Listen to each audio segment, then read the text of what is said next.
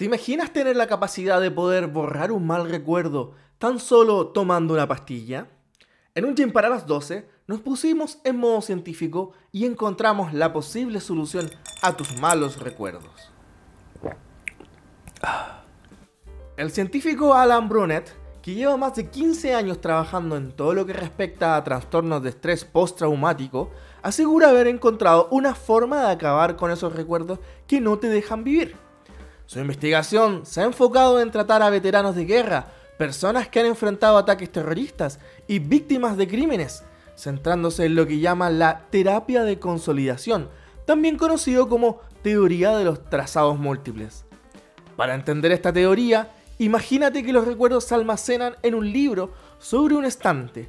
Cada vez que uno tiene un recuerdo, se debe ir a buscar este libro y luego lo debes leer con esto revivimos el recuerdo.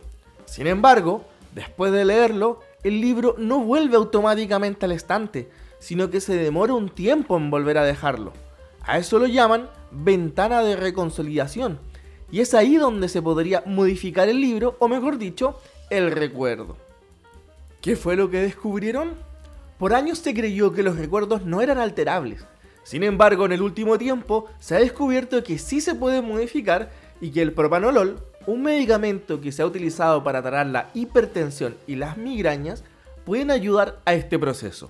El método de reconsolidación requiere tomar propanolol unas horas antes de una sesión de terapia, en la que se le pide al paciente escribir un recuerdo detallado de su trauma y después que lo lea en voz alta. Imagina que estás filmando una película como se hacía en los viejos tiempos. Tienes la imagen y el sonido y estos están en dos canales separados. Cuando una persona revive un recuerdo traumático, experimenta imágenes y sensaciones.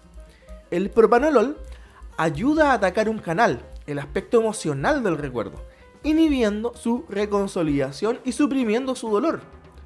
Un recuerdo evocado bajo la influencia de este medicamento será después guardado en el cerebro en una nueva versión que es menos emocional. Con este nuevo método, cerca del 70% de los pacientes encuentran alivio después de unas pocas sesiones de terapia, lo cual es un tremendo avance.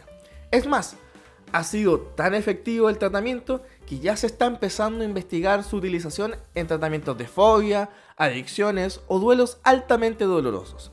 ¿Y tú? ¿Qué recuerdo eliminarías? ¿Alguna final de fútbol? ¿Algún penal mal hecho? ¿Alguna borrachera? Déjanos tus comentarios en nuestro Instagram, un gym para las 12. Será hasta la próxima. Chau chau.